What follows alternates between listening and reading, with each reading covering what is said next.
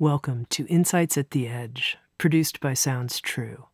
My name's Tami Simon. I'm the founder of Sounds True, and I'd love to take a moment to introduce you to the new Sounds True Foundation. The Sounds True Foundation is dedicated to creating a wiser and kinder world by making transformational education widely available. We want everyone to have access to transformational tools such as mindfulness, emotional awareness, and self compassion, regardless of financial, social, or physical challenges. The Sounds True Foundation is a nonprofit dedicated to providing these transformational tools to communities in need, including at risk youth, prisoners, veterans, and those in developing countries. If you'd like to learn more or feel inspired to become a supporter, please visit SoundsTrueFoundation.org. You're listening to Insights at the Edge. Today, my guest is Erica Ariel Fox. Erica Ariel Fox is the author of the New York Times bestseller, Winning from Within A Breakthrough Method for Leading, Living, and Lasting Change. She's a teacher a trusted advisor to CEOs, a modern day mythologist, and a public intellectual. She writes a column for Forbes on the inner life of leaders and teaches the negotiation course at Harvard Law School. She's also joined the faculty of the Inner MBA, which is a nine month certificate program that begins in September that Sounds True is producing in partnership with LinkedIn, Wisdom 2.0, and a division of NYU called Mindful NYU. Erica Ariel Fox will be teaching a special Inner MBA Accelerator workshop on conscious negotiation, winning from within. And if you want to learn more about this program, please visit us at innermbaprogram.com. And now it's my great delight to be able to introduce you to Erica Ariel Fox and the framework, the method she's developed for winning from within, a way to really further the development of conscious leadership in the world today. Here's my conversation with Erica Ariel Fox.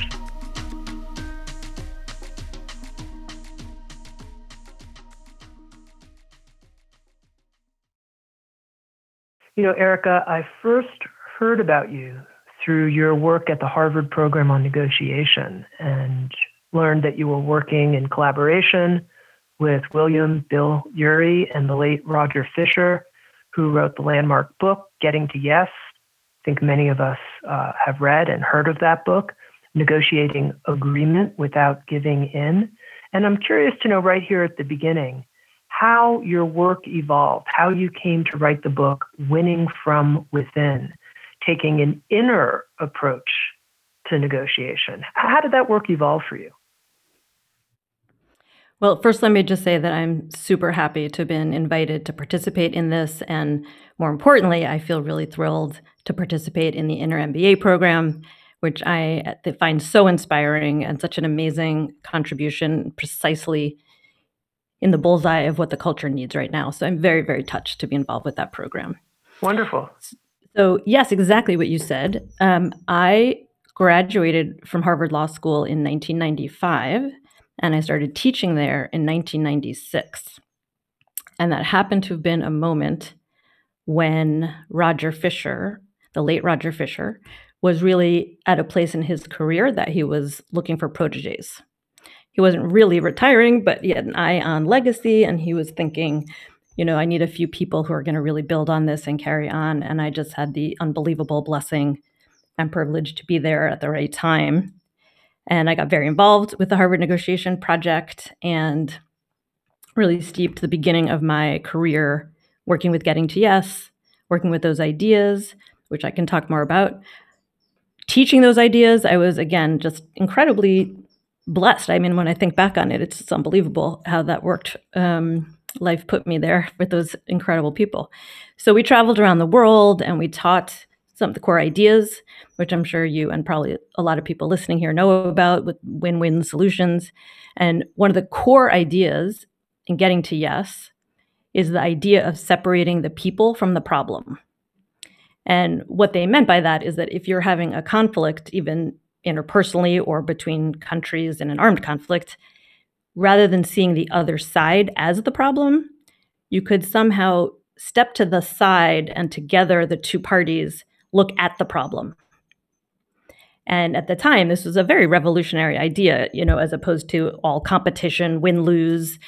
Um, the idea that you could do joint problem solving by separating the people from the problem. And I was mm-hmm. able to work with those people, and I did that for a bunch of years. And then we all found that we got the same question over and over, which is what do I do if the people are the problem?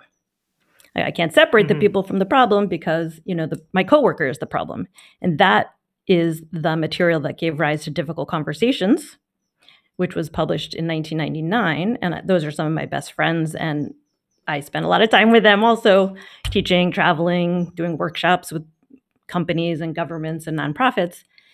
And in a series of situations, which I can also tell you about, um, I ended up taking a year off pretty early in my career, just really not working at all, working on personal and family and spiritual development. And I started thinking about this question we get um, you know, what if the other people are the problem? And I came to believe and sort of make sense of my experiences teaching that the most important question is what if I am the problem? If I'm the problem and not the other side, I'm getting in my own way, and therefore I'm making this conflict much worse.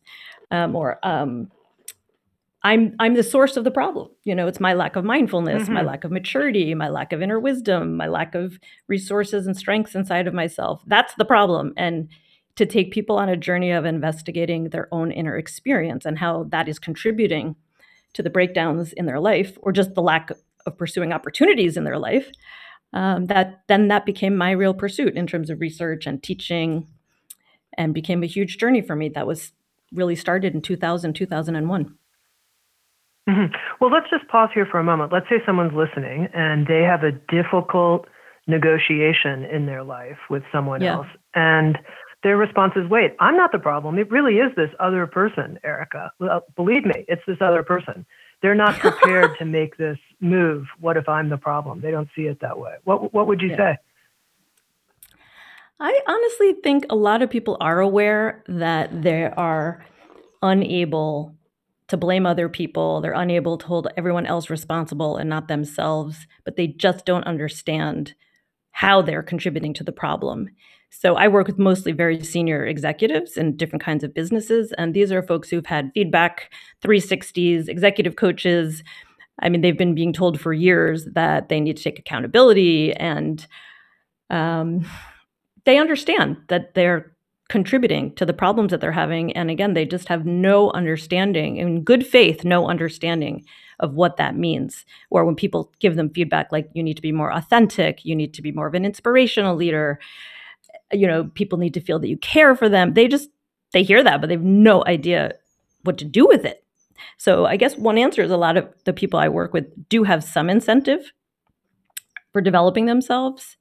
I guess if you really don't mm-hmm. see your role at all, I would invite someone to look at the conflicts over the course of their lives where they see a pattern like I remember in that situation I couldn't make a decision and in this situation I couldn't make a decision and in this situation or you know in that situation I ran away from conflict and here and there if you look at a whole series of breakdowns over time you can notice that the situation and the facts change but your role in those breakdowns does not change because you have a pattern and you're enacting mm-hmm. it over and over and over and in each case, I'm sure mm-hmm. you could find someone to blame. I mean, you could find someone who was really the problem but it, you know, if you're willing to look, you'll find certain ways that your behavior and mindset, if didn't cause it, it certainly contributed to it or worsened it.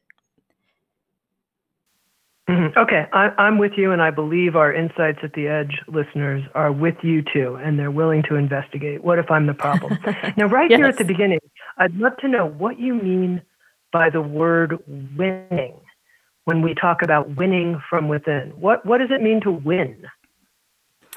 That's a great question. I thought about that title a lot, and it comes from my sense of purpose to be somewhat of a bridge between spirituality and psychology and mindfulness on the one hand, with business executives, corporate business culture on the other. So I was starting from maybe this is where you guys live, my potential audience. You know, you want to win, um, you want to be first, you want to get the most, do it the fastest. And I'm suggesting you can get the results that you want by working on yourself. So if that's where you want to reach, you can do this by working within. And by the time you get through the book, or at least through a experiential process, you would have a different sense of what winning means. But winning is at least the thing that might get you to pick up the book. I think by the end of working with the material, people do broaden their sense of winning from just results to stronger relationships and equally um, to life's most important rewards. They they look they say oh winning means purpose. Winning means meaning legacy and they broaden what winning means to them. Mm-hmm. okay erica tell us about the core framework that you offer in winning from within and also how you developed it both. So i well, I'll, I'll do it in reverse order. Um, so I had been teaching, I mentioned before, I've been teaching at Harvard Law School and I've been teaching um, a whole bunch of different workshops.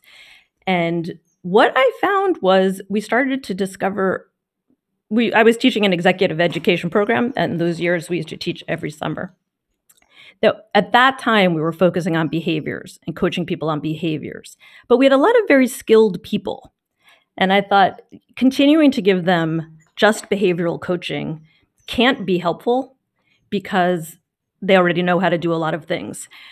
So, one of the stories that I often think about when I just had been out of law school a couple of years, I had someone in my group who was a Supreme Court justice.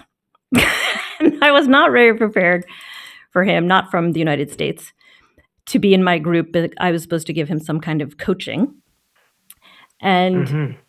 he, exactly. Um, and he showed up to the exercise, and each person can ask whatever they want to ask for coaching. And he said, I want help asking my wife not to pick out my ties. Mm-hmm. And this was a genuine question that he brought to the Harvard Negotiation Project. And I kept thinking in my mind all of the things we usually coach people to do, which is not bad, but behavioral coaching, like, do you want to ask her not to do that? Do you want to say what you would prefer? I mean, of course, he could think of doing those things on his own. He obviously has assertiveness skills. I got curious about what is in the way of him just saying that. What is in the way of making a request or setting a boundary? And what happens over time is you start to realize, like, actually, I can say and do these things, but something inside of me is preventing me from doing it. So that's what actually becomes interesting what's in the way inside of you, or in this case, inside of him, that makes doing the skills you know how to do in theory difficult to do in practice. So then I started really building on that with my work at the law school. And I created a program called the Harvard Negotiation Insight Initiative in 2002 and um, ran that for about five years. And that was an enormous experimental laboratory of bringing together huge range of cross-disciplinary faculty from spiritual traditions poets creative artists leadership experts you know business best practice people um, and we all co-taught together and we were just making it up as we went along there wasn't a curriculum we are just making it up uh, and after five years of doing that and hundreds and hundreds of people came to that program winning from within started to come into shape It started to come together, sort of combining negotiation and leadership best practices with deeper wisdom, either ancient wisdom or current wisdom, like neuroscientific wisdom. And ever since then, I've become really convinced that insight based change can only go so far. You can understand how you're getting in your own way, you can have the idea or get the idea in a feedback session. But if there's no internal felt experience, things are not likely to change and that's that's where i started to really get curious about teaching about the inner life and how that creates the results that people get and that's where the dynamic development opportunity is because that's where your behavior change is going to come from, sh- shifting something inside. Mm-hmm. And so you developed this framework for winning from within, and it has seven elements. And you know, it's interesting. At first, when I started looking at this, I was like, oh, this is really complicated. But after I became a little familiar with it, I thought, oh, you know, this is actually a pretty simple vocabulary, inner vocabulary, if you will, right. inner system that I can understand. It's not that hard. So I want our listeners to get it. So go ahead and introduce them to the framework. Yeah, it is really not that hard. And part of the reason why I designed this system is that in business context, I'm sure many people listening in their own work context get told to develop self awareness. But nobody will give you a map of yourself, and very few organizations give you an understanding of what is awareness. So, how can you get self awareness with no understanding of yourself or what awareness even means? So, the winning from within system is intended as a user friendly map of yourself. And because I started studying um, mythology and depth psychology, I started thinking about Joseph Campbell's You Are a Hero with a Thousand Faces. And I thought a thousand was really a lot. So I appreciate, Tami, that you see that I've boiled it down to four, big four, um, the big four out of the seven elements that I'll tell you. These are parts that everyone has inside of themselves. That's the key idea, which we can, you know, talk about much more. The first one, which I think of in terms of a business sense, would be like a CEO but in deeper terms is your dreamer. And your dreamer is interested in vision, in possibility, uses creativity, comes from a sense of joy, senses the future with intuition. The thinker, which I analogize to a CFO in a business, the thinker is about using rationality, facts, logic, thinking things through in terms of problem solving, has a power of rationality, managing risk, the lover is the third one, somewhat like a CHRO in a business. And the lover, as you would imagine, um, is where your emotional intelligence lives um, your ability to collaborate, to cooperate, to build trust, to repair trust if it's broken, to develop people, all of those things. Um, the chief operating officer is the warrior. The warrior is about getting things done and taking action and execution and implementation and willpower so, what I often say to people, which I think is a simple way to think about the big four, especially if you're in a business environment, is you imagine what a team would look like if it had a CEO, a CFO, a CHRO, and a COO. That's your outer team, but you have an inner team just like that with your own inner dreamer, thinker, lover, and warrior. And because these are archetypal energies or selves or parts of the self, it is actually incredibly easy for people to get it, either in reading the book or coming to a workshop. Um, because people know what those things are. You know what a dreamer inside of yourself imagines, or you know that your lover draws on your heart and your feelings. So these are the big four that I think of as the core. Um, and if that's a top team, there's also a board of directors. Um, and the board of directors have a somewhat of an oversight function. And there are three directors um, that's the lookout, the captain, and the voyager. The lookout is a, a, mindful observer, it's a witness that can step back out of your experience. If you're very connected to your warrior or to your thinker, the lookout can just observe and notice that you're doing that.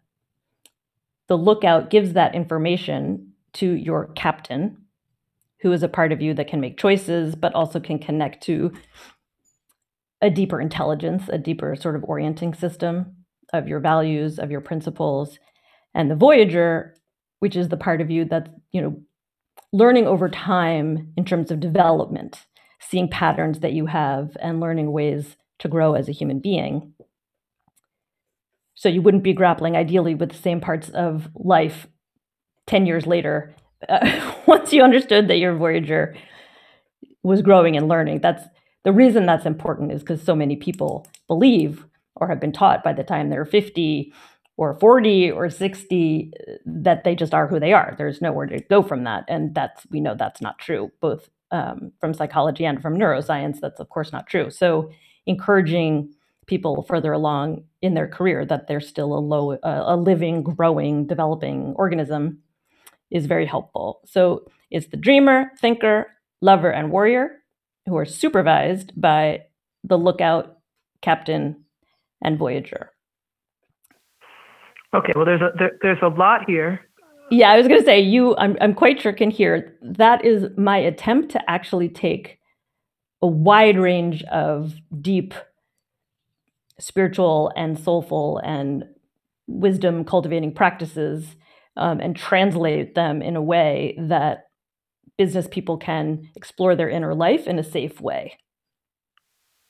Okay, so there's a whole lot here, and there are several things I want to talk to you further about in terms of understanding the winning from within system. But before we do, I want to address that listener who might be thinking, oh gosh, another system, another system to understand and uh, you know, all these systems are so partial and they kind of seem to work a little, but how effective are they?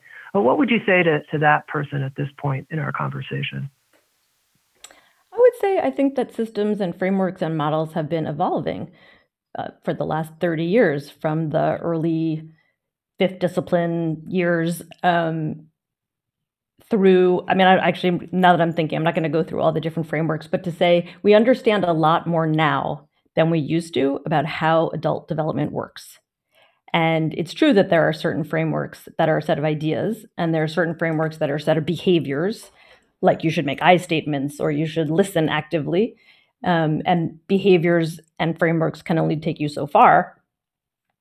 My experience with winning from within is that because it's profoundly intrapersonal, it's examining your own beliefs, thoughts, feelings, fears, impulses to take action, the way you understand yourself and your role in the world. Because of that, it's an infinitely interesting and infinitely developmental path. You, you know, you'd have to be really uninterested in yourself and in life to find this rote or to find it mechanical. Okay, once again, the Insights at the Edge listeners, right with you, Erica. They are interested. You're so good at answering my skeptical questions. I really, I really enjoy it. You know, I'm talking to someone from the Harvard Negotiation Project, challenging her. I'm just joking with you. Okay, so we have this top team.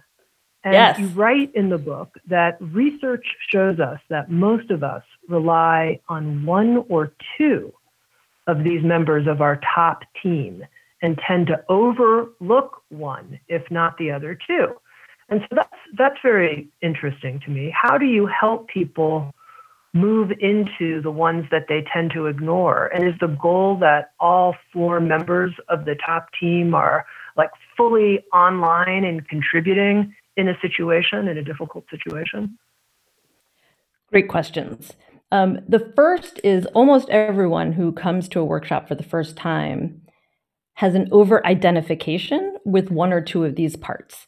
So, what will happen, and probably some of the people listening, you can say to yourself, when I hear these four, I know I'm a lover, I'm a total lover, or I'm a thinker warrior. I don't do the lover dreamer, I'm a strong thinker warrior.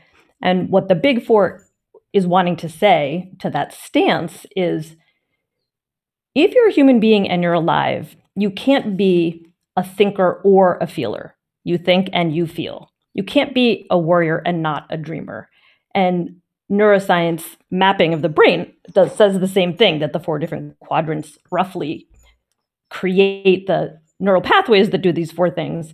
So the first step is sort of um, decoupling my sense of myself and who I am with one of these four and starting to notice, even if I don't use one or two or three of these capacities very often in my life, I am a living, breathing human being, and I have an inborn, innate capability to dream and think and love and do things.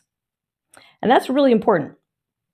That's why I invite people if you have to stand somewhere, and I more think in general, we're just evolving and living, and there's not really a fixed self to stand on. But let's say if we needed a fixed self, we could say, be the Voyager, identify with the Voyager, and see yourself as that evolving self and understand that those four are in you no matter what. What was your second question, Tami? Yeah, well, I think one of the questions I have is what are the dangers if we over identify with one or two members of this top team and we don't embrace all four? And then my second question had to do with how do you help people really uh, animate all all four members of the top team? You say it's in us, but how do we do that? Yep. So this is again part of my work is with senior leaders, senior managers, but I think this would be true about almost anyone. You don't really want to outsource one of the core human capabilities mm. that you are born with. So, sure, you could make a team and say, I'm strong at this, and I surround myself with other people who have these capabilities. That's great. That's a good idea.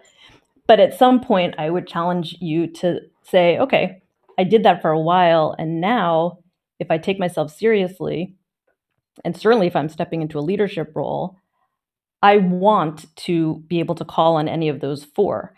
And the reason that's important is if you're not purposeful and intentional, you're going to be on autopilot and say, okay, well, this is how I lead. I am, you know, tough on people and I'm good with numbers. And you'll meet a situation where, certainly as an example, being COVID, people need inspiration that it's going to be okay. They need to be met emotionally, that you care about them, that you're aware that people are scared. They need to know that you're staying on top of things in terms of research. Are we learning, you know, what's happening with the the CDC regulations and they need to know that you have a warrior and you're making sure if people need to work at home, they go home. And if they need hand sanitizer, they have it. And there are situations that call on one or two or all of the big four. And if you have only developed either a sense of self or a capability internally and therefore a skill set of one or two, you will be very poorly fit for the range of leadership uh, situations that you have to meet. And so the, the the benefit of it is to say, I don't work on autopilot. Over the course of a day, if I have seven meetings, I might call on different members of the big four based on what's needed at this moment, what's fit for purpose at this meeting. And I believe any person who takes themselves seriously in a leadership role wants that versatility and inner flexibility. And without a doubt, will hit moments where they're absolutely misdirecting themselves in their leadership because they have disowned one of these basic big 4 mm-hmm. I, th- I, think what would be interesting, you know, you work as a trusted advisor to CEOs and leaders. If you could give me an example of a leader who was clearly deficient in one of these areas and how you worked with that person so that that capacity uh, became online. That's a great question. I think an example that comes in my mind, but it's also sort of a prototype example because I've seen it so many times, and I'm sure you have. Um, certain people who have a certain level of corporate power or corporate authority can also develop an almost bullyish, tyrannical, overly aggressive expression of themselves. And they may or may not even know that they're doing that. And in my framework, that would be someone who's working with an inflated warrior um, and probably a deflated lover. But um, so I see a lot of people who are described as intimidating, people who are described as um, as unfeeling, and one of the ways that I work with those people, and I tend to work in groups, is give them assignments like um, maybe carry around an egg for the next few days or carry around a small little stuffed animal, something that needs tenderness, gentleness, that you relate to it, understanding it's very fragile, not a hard boiled egg, a just uncooked egg, um, and mm-hmm. ask them to just practice. Practice feeling the care and the regard for this fragile thing, um, and then tell us how it feels. And sometimes I run into people and say, Where's your egg? it's back in my room. And I say, well, that's not a very protective, loving stance. You have to go get it. So helping them recalibrate. You can use your warrior to protect something, to take care of it, to defend it from the world, but not aggressively. you can do that with gentleness and tenderness. And so a lot of what I do is is trying to create a felt experience of doing something is not simply behavioral, but that the behavior will stimulate an inner experience that can help recalibrate some of the inner circuitry. And that works really well. Okay, I absolutely love that example. And a few years ago, I desperately would have needed to carry a little egg around uh, with me. I think I might try it just to see how it goes. Well, I have to. I okay, so then if you're going to uh, yeah. do it, if you're going to do it, the instructions would be, and anyone who wants to practice this should do this. If you take an egg, but then you have to decorate it in some way, like give it a little face, and then you know you can draw on it. Oh you can paste a little feather on it. Yeah, you have to build a relationship to it. So now it looks like however you created it. I also invite people to give the egg a name because these are things that are going to evoke a personal connection. So now your little egg has a name and it's decorated and it evokes almost a personality to you. So you start having feelings about it. And then, you know, say to yourself, I've got to keep this with me 24 hours a day for the next three days. And if you really want to challenge yourself, if you have too high of a warrior, you can invite people who work with you or people who live with you to say, at any moment, you can ask me where my egg is. And if I don't have it with me, because that's not very caring, I have to go get it.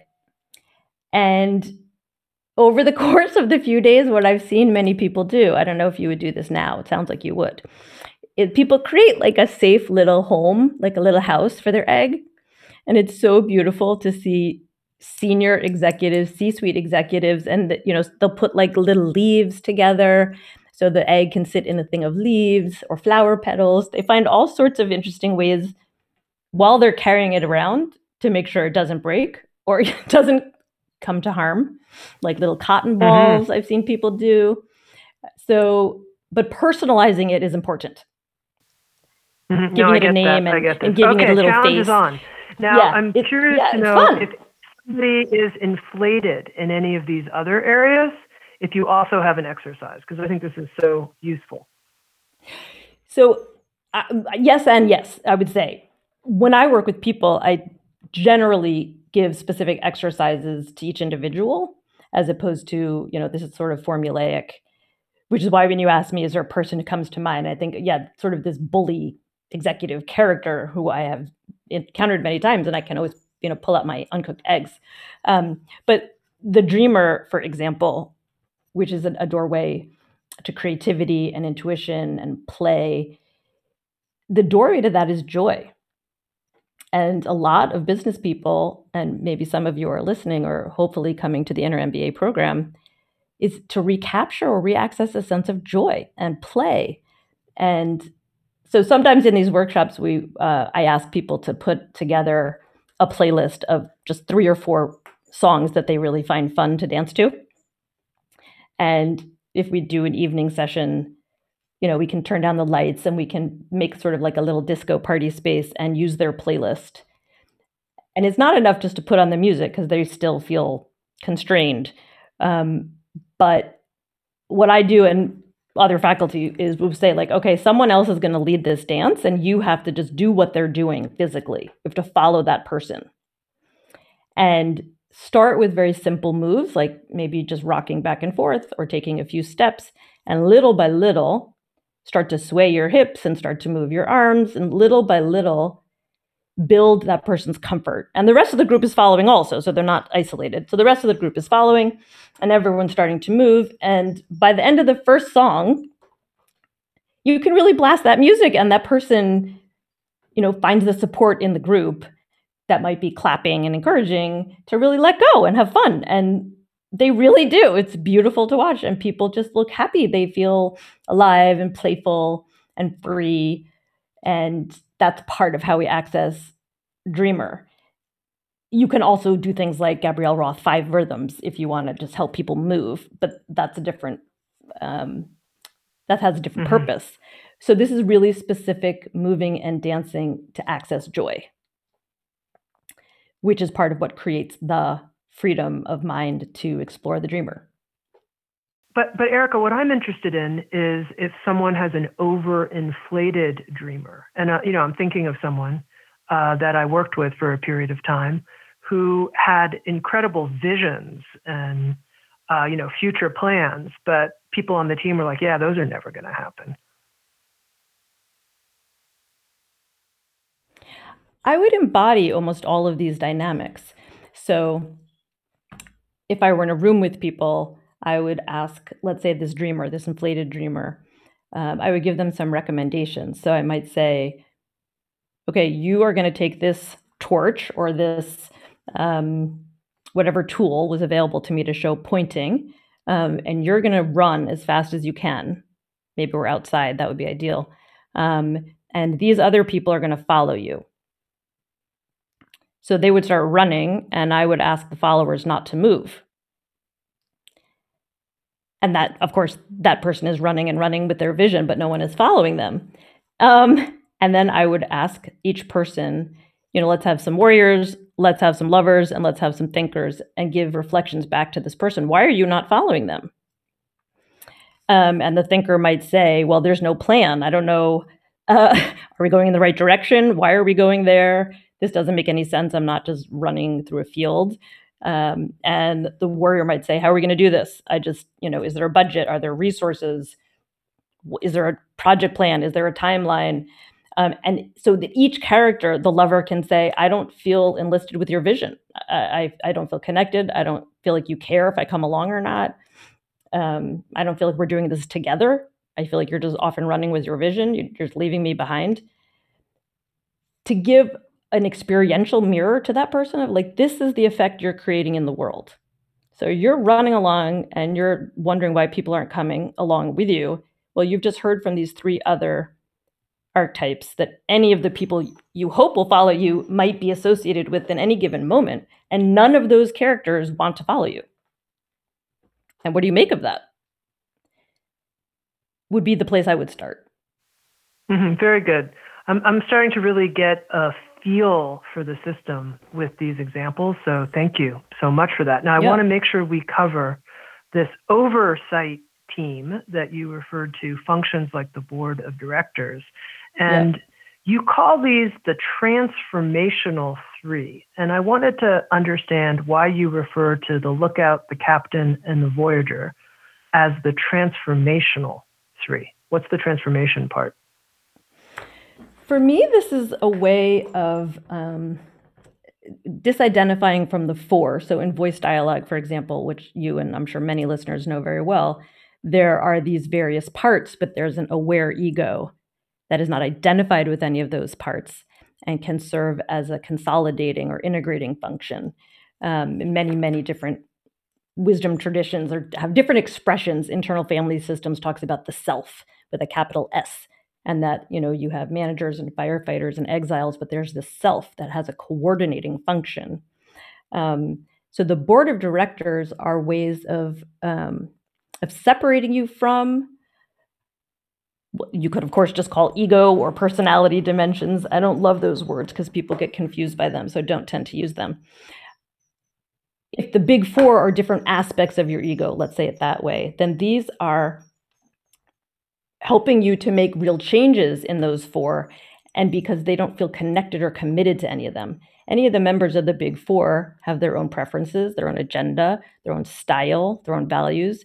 They're always going to vote for themselves. They're always going to vote for what they think is best for you to do. The transformational three enable you to change because they don't have any pressure or investment or preferences. They really just want what's best for you as a human being and as leader. So the lookout who can see what you're attached to, which of these four, also if it's inflated or deflated, the captain that enables you to make a conscious choice instead of being on autopilot, and the voyager, which is directing your growth over time. They allow you to actually transform the way you're living and using or not using your big four. Does that make sense, Tami? Mm-hmm. Does that... And it, it does. And you, you mentioned something very interesting previously, which is if we were uh, forced to identify with just one quality, you would suggest the Voyager because yeah. the Voyager is looking to growth. And this whole notion of uh, having a growth mindset and how that is a requirement of, of leaders today. Tell, tell me what it would mean if my if my Voyager was uh, fully on uh, in my life. What would that look like? Okay, well, I have to say, because this is such a gimme question, I would take the sounds true inner MBA. I would honestly, if my Voyager were full on, I would be radically committed to self understanding, to raising my, um, I don't know if I can loosely say the adult stages of development, but I would be wanting to keep growing my consciousness and my skills, my skill set, um, to be a more mature and more wise human being. Because I would see myself as also, whether it's as a member of a family or a community or as a country or feeling a leadership role in society at large, I would know that the more I work on myself and develop skills and build my awareness and my, you know, consciousness, that's how I'm going to fulfill my highest potential to contribute. And I would have an unwavering commitment to that path. And that's what the Voyager does when he or she is really focusing the attention of a human being. Mm-hmm. And then let, us also just talk about the captain because I'm I'm very yeah. interested in that. And I noticed as I read about all uh, seven of the elements, I was like, yeah, I love the captain. And uh, you, you write about the captain that the captain gives us presence and gravitas. And I thought I, those yeah. are qualities I really like. So how, how does somebody develop more of that uh, captain energy? Oh, that's a great question. So there are kind of two levels, I would say, to the captain. One is a practical one, which is your captain gets the input of all the members of the team, and your captain is a part of you that makes a conscious choice.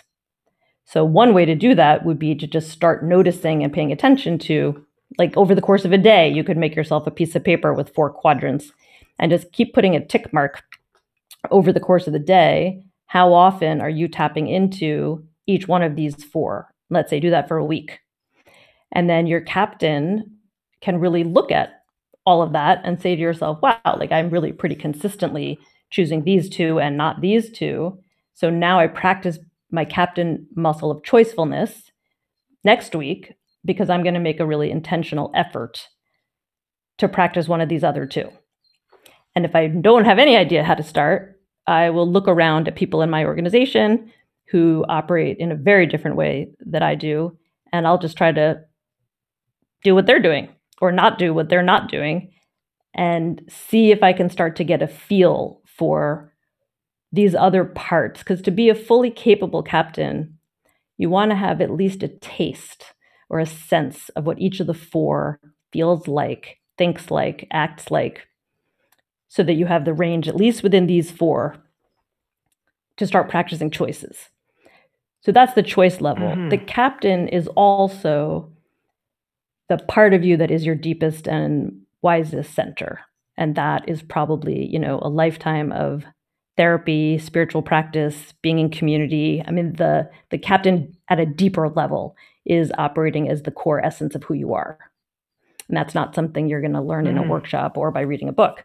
But I'm always toggling back and forth between the sort of more applied practical way of explaining, way of teaching the concepts, and then a sort of deeper level. And depending on the audience, you know, there's a big range in each of these seven parts. And this is another way that I was inspired by Getting to Yes, because Getting to Yes also talks about the seven elements of negotiating with other people. And I talk about winning from within as the seven elements of negotiating with yourself. You I wanted to uh, pick up on what you were saying about being in our center, and you used this phrase anchoring in our center. And I think, especially, uh, you, you talked about the leadership capacities that are needed now during this pandemic. And I think this notion of anchoring in our center and being able to operate from a grounded place of inner stability. I mean, it's never been more true in terms of what people want and need from leadership. Yeah. Help yeah. me understand how I better anchor in my center using the board of directors to help me. you know, at the end of this conversation, you can teach winning from within. No, no, not true. I'm just getting just getting into it, and I really like no, it. No, no, you're all over going. it. You're all to, over. I have to keep my I got to keep my egg alive for three days and not have like a scrambled mess on the floor. So okay, but you have to name it and dress it. It's very important. Name it and dress it. So um, I, I got that. Yeah. Okay, good. So centering practices are all over the map, and I would never tell someone this is the centering practice. Even mindfulness, which is so broadly useful, you know, also yoga, also Tai Chi, also observing the Sabbath, also prayer, also walking meditation. Um, there's almost an infinite, you know, uh, Sufi twirling. I mean, there's this an enormous range of traditions, ecstatic traditions, contemplative traditions that enable us to find a place of center where we feel present and calm and clear and grounded. And when I say anchor in your center, I mean find help, find books, find teachers, you know, find a centering practice that works for you that calls you back to the place where you're not reactive, where you don't get hooked by other people, you're not triggered all the time. Find a practice that helps you get to that centered experience and then practice it. Uh, I, I think it's not totally realistic that everyone says, like, oh, I have my practice, I do it every day. That's good advice, but it's hard to do, I think, for a lot of people, certainly business leaders, until they make a firm commitment to it. But having a centering practice and knowing when you feel threatened or upset in some way, or you get bad news, or you're living in the uncertainty that we're all living in right now, that your centering practice is available and you can put yourself in a centered state, state of being, state of mind. That's an enormously important thing for a leader to be able to do. And it does take practice. And it, it, it's a very um, fascinating process to figure out what's the practice that works for you. Like I've gone on a hundred sitting meditation retreats, and at some point I have just concluded I am not a silent sitting meditator. It just doesn't it doesn't help me get to my own center. And no matter how many times I've tried, um, chanting, singing, ecstatic dance, moving practices are much more effective for me to cut through my mental noise and emotional noise and just um, yeah become more centered grounded more peaceful more clear so that's you know what i know mm-hmm. about the practices that work or don't mm-hmm. work and i you know having a sabbath practice is an incredibly centering thing for me over you know years and decades of my life mm-hmm. well let me ask you a question so in, terms of working with the transformational three and being yep. anchored in the center one of the things i found and the lookout perspective just being mindful noticing everything uh, in my yes. language, it would be entertaining multiple perspectives, as many perspectives as possible. When I do a lot of intensive meditation practice, which I've done over the years, the lookout function in me is really strong, really strong. I just can see things from so many different mm. perspectives, inside and outside. But what mm-hmm. I notice a result of that intensive meditation practice is that the decisive part of me can be hard to find because mm. I'm like, well, it mm. could be that, or it could be that. That makes a whole lot right. of sense too, and that right, makes a whole right. lot of sense too. And I trust, yeah. however this unfolds, it'll be great. It's like, wait a second, uh, excuse me, you need to make a decision now. So part of what I'm yeah. really interested in is is how the lookout and the captain and the voyager work really well together to support each other. Well, what you just said is a lookout perspective. It is the lookout that would notice, hey, you're seeing all these perspectives, great. You're seeing all these options, you're giving them equal weight and equal merit, great. And we need to make a decision. And what I'm noticing right now is the decisive part of you, that decisive intelligence, is not online. You're not tapping into it. And so, as a lookout, I'm observing that and I'm telling, as a captain, when I hear that, I think, hmm, how can we have both? How can we have this sort of broad, aware, inside and outside of the whole range of perspectives? And at the same time, we have our choosing, decisive, determining, discerning perspective at, you know, at the same time. The idea that you would have to choose is part of what winning from within is standing against. Uh, how could you have them all at the same time? Mm-hmm. Now, I think part of what I'm curious about, Erica, is how to actually really engage with this system in real time.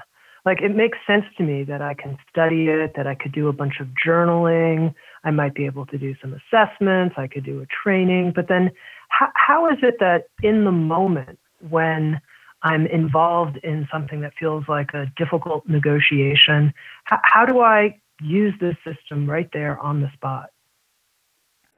I think this system is like lots of other systems in that way. If you have read the book, you have some understanding and some basic capacity. If you've done, you know, a two-day workshop at your organization, you have more than that. You have a little bit of skill and you have more range. And if you've done a deep dive experience, you've done some real transformation of your inner circuitry and you won't have to make an effort actually because your versatility and flexibility has already been um, anchored or embedded in you.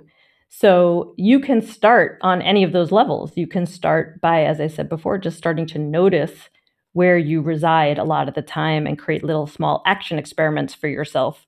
You know, if I tend to interrupt and I tend to be controlling, just at this meeting, can I try to listen and cede control of where the meeting is going? Right, create little action experiments. What's important about that, though, is not just to focus on the behavior, but what did you think, feel, imagine, want to do as you did those experiments? And then there's, you know, many, many more, uh, you know, shorthand tools Yeah, and skills and techniques, which I could share with you. But could could you give me an actual example, whether it's from your own life or from someone, uh, a leader that you've worked with, of a difficult negotiation and how this model uh, came in to help that person create a, a, a win-win solution, if you will? Yeah, well, the first one that comes to mind actually is um, a colleague of mine who wrote an article that I thought had quite a lot of my ideas, but didn't attribute that any of them had come from me or that they had learned them from me. And I really didn't know what to make of that in terms of intention. But I wrote a very detailed email to that person and I explicitly said, let me share my perspective of each of these four and I think I did them in reverse order. But you know, my warrior wants to say this and ask this. My lover wants to say this and ask this. My thinker wants to say and ask this. My dreamer wants to uh, say and ask this. And what that does is it prevents me from having to make a choice. Like, should I draw a line and tell this person I want them to take it offline, or should I be a lover and say I feel hurt and disrespected, I feel angry? All of those things are true. You know, I, I I can say I imagine we could collaborate together in a different way, but I don't have to choose because all of those, like you were just saying, all of those perspectives are present. And even if you don't make it explicit, this colleague and I had this common language. You don't need to make it explicit. You can just say, I have a range of perspectives on this and I want to share them with you. You know, one, two, three, four, and you get a chance to express more fully the range of your perspective. And that could be true in any negotiation or any conversation. And I do that all the time. I really, um, you can do a lot of this also like in a very shorthand way. Another way we haven't talked about to access these things is if you imagine yourself as someone who does one of these things really well that you don't. And that could be a living person. It could be a person who's passed away. It could be someone from a movie or literature. It could be a fictional character, any of those. Um, if I would imagine, how would that person handle this negotiation or difficult conversation? What would that person say? People have an amazing access to what somebody else would do or say. Like, oh, well, if I wanted to be like my sister Karen, here's what she would say. In other words, people know how to play those characters. They just don't know that they can or should.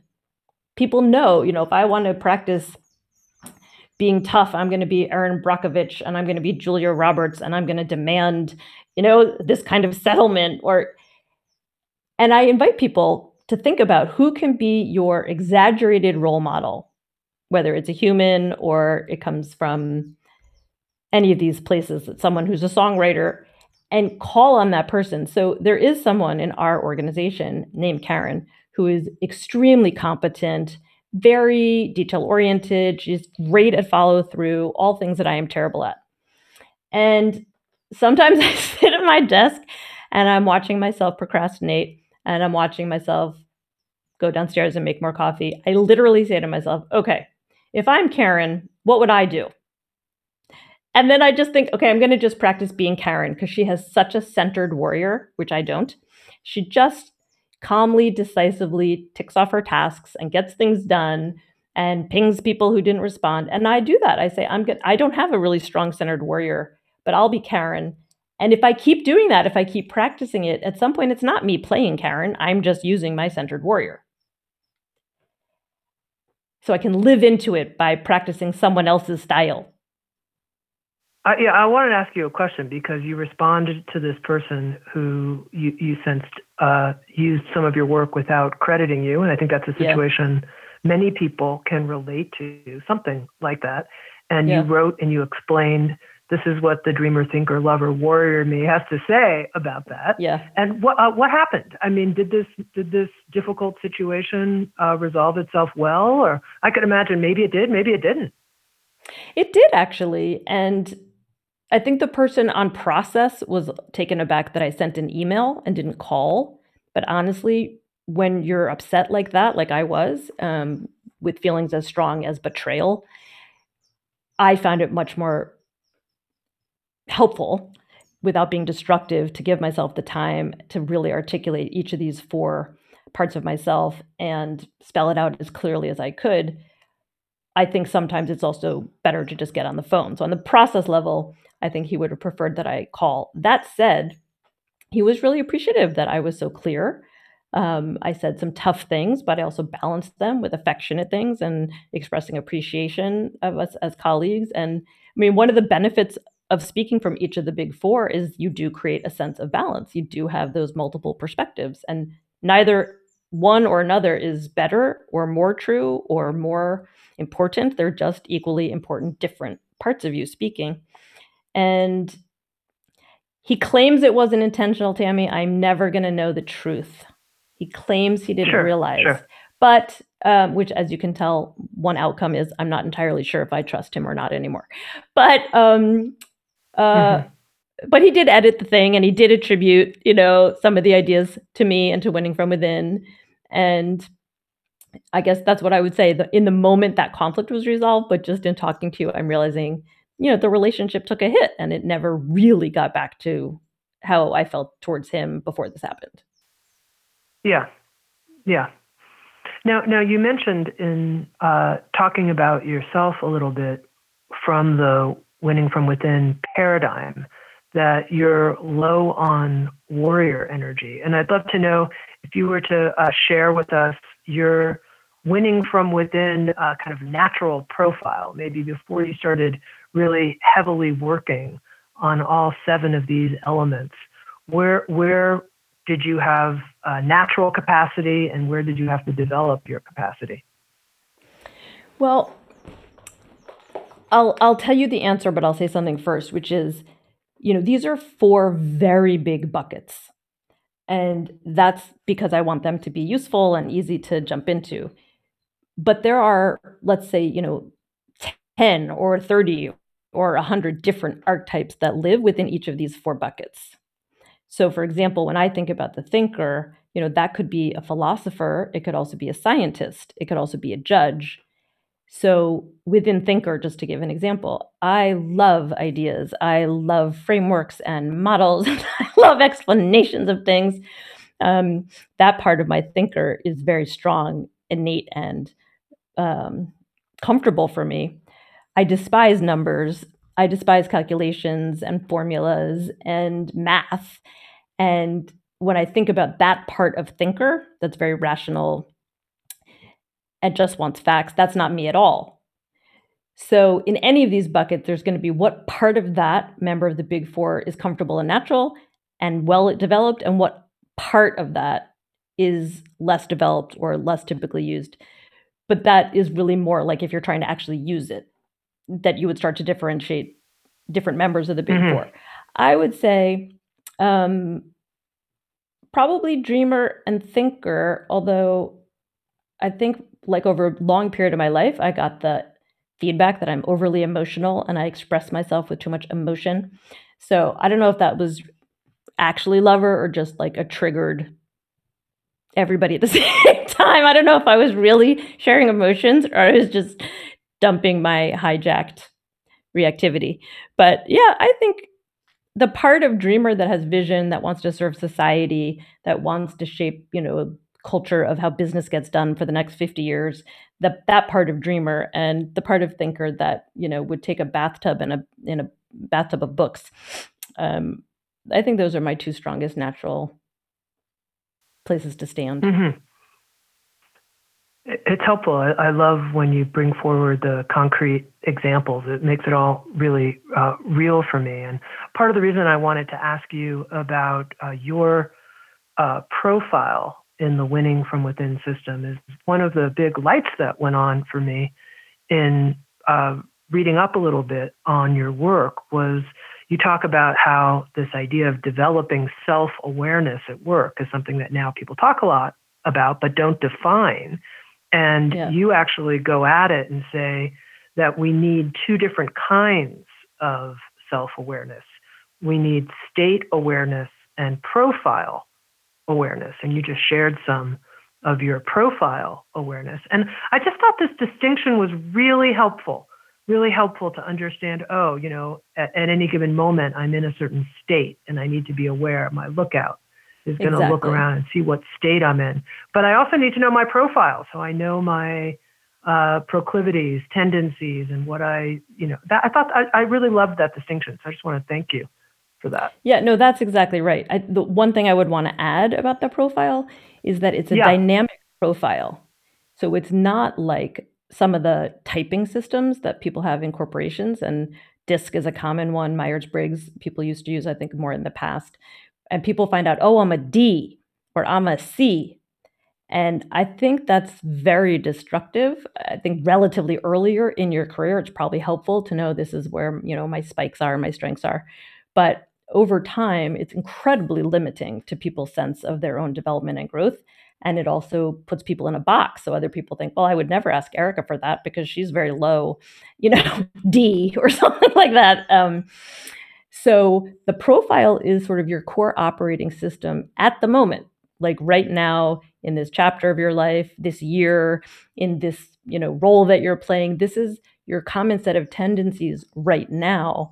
And 3 years from now or tomorrow, you might be using a different profile, which is the combination within your four of which you're running high, which are low, which are centered, and that it changes all the time rather than thinking now I know my type and for the rest of my life those are my limitations and those are my strengths.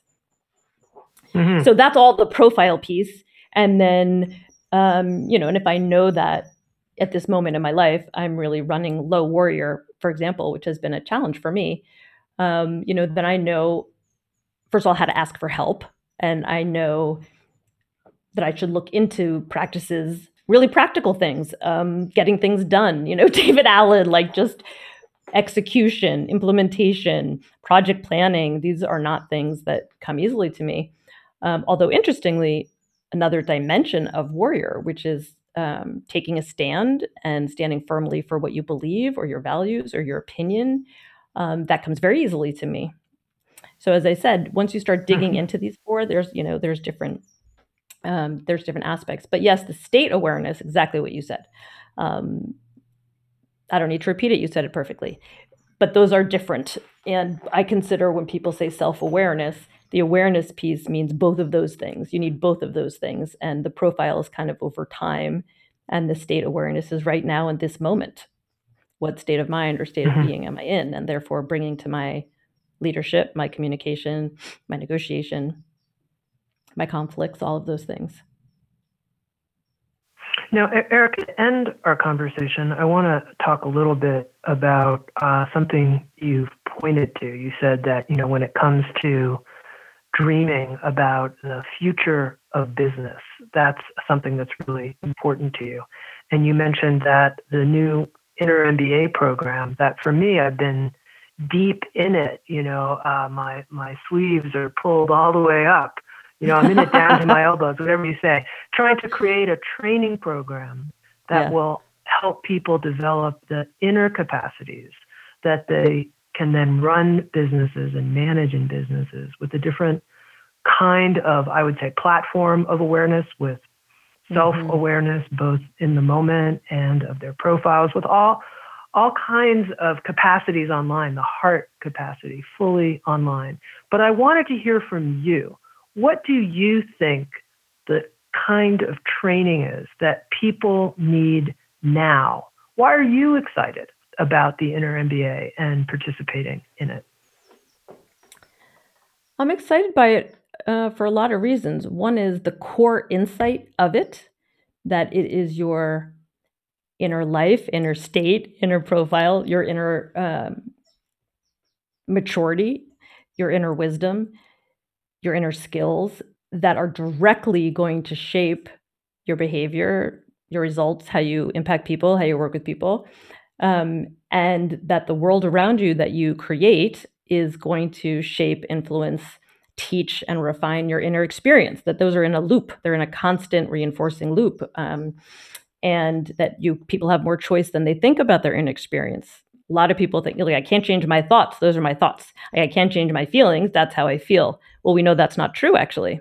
So, the insight that people can become more effective in their performance by getting to know themselves better on the inside and learning skills to be more choiceful about their inner life because that will give them better results, better management, more effective leadership, more helpful to more people, more capacity to impact society. That core insight is not in most MBA programs. I feel confident in saying that. Um, and and honestly, the absolutely extraordinary faculty that you have put together in this program, the set of luminary spiritual teachers and the faculty that will present different business competences, bringing them together. I mentioned at the beginning of this the Harvard negotiation uh, Insight initiative I ran, that I created and ran starting in 2002. Honestly, I don't know of another program since that that reminds me of what I was birthing or creating, or the vision I had of what was actually needed for professionals and leaders. I have not seen anything since then until the Inner MBA that is really reaching across the practical and the spiritual and you know what is applied and what is conceptual and how do the big ideas of these luminary teachers you know combine to enable actual practitioners at work to do what they do more effectively it's an astonishing set of topics and an astonishing set of faculty that you've brought together and of course i i'm completely convinced and have devoted the last 20 years to the idea uh, of what you're saying going through the inside will make you more effective on the outside and I'm very, very touched and, and inspired so, to be part of it. Yeah, I'm I'm so happy. Uh, Erica Ariel Fox, who we've been talking to, is part of our inner MBA faculty. She's joining us for this nine month certificate program that Sounds True has created in partnership with LinkedIn, Wisdom 2.0, and a division of NYU called Mindful NYU when you complete the nine month program, you get a certificate of completion from Mindful NYU. Uh, Erica will be teaching on conscious negotiation, winning from within. It's a special Inner MBA accelerator workshop that's part of the curriculum. And you can learn more about the program at innermbaprogram.com. And, you know, Erica, just talking with you, and uh, I feel I just feel like I've met such a kindred spirit, and I'm gonna mm. uh, let you know. I'm gonna send you a little photo of my egg, and then uh, oh, let you know in a few wait. days how how it's going. Yep, I'm gonna do it. I'm gonna do it. I'm gonna put it into practice. Can I say one more word? Of course. If I if I had a senior executive asking me where should I go to really take myself to the next level as a leader and as a human being, and they're asking me about Harvard Business School or INSEAD or Stanford or all these programs. People, all these schools have programs. IMD in Europe, I would say take the inner MBA of Sounds True.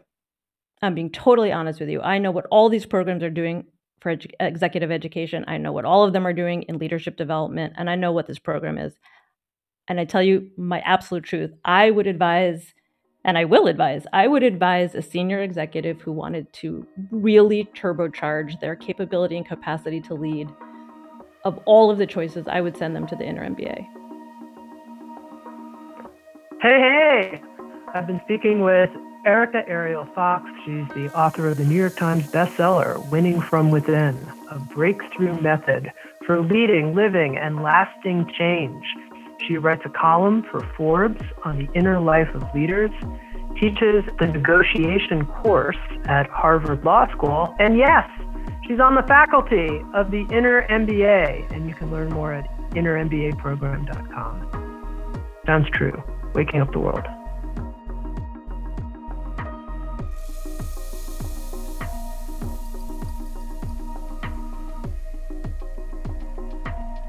Thank you for listening to Insights at the Edge. You can read a full transcript of today's interview at soundstrue.com forward slash podcast. And if you're interested, hit the subscribe button in your podcast app. And also, if you feel inspired, head to iTunes and leave Insights at the Edge a review. I love getting your feedback, being in connection with you and learning how we can continue to evolve and improve our program. Working together, I believe, we can create a kinder and wiser world. SoundsTrue.com, waking up the world.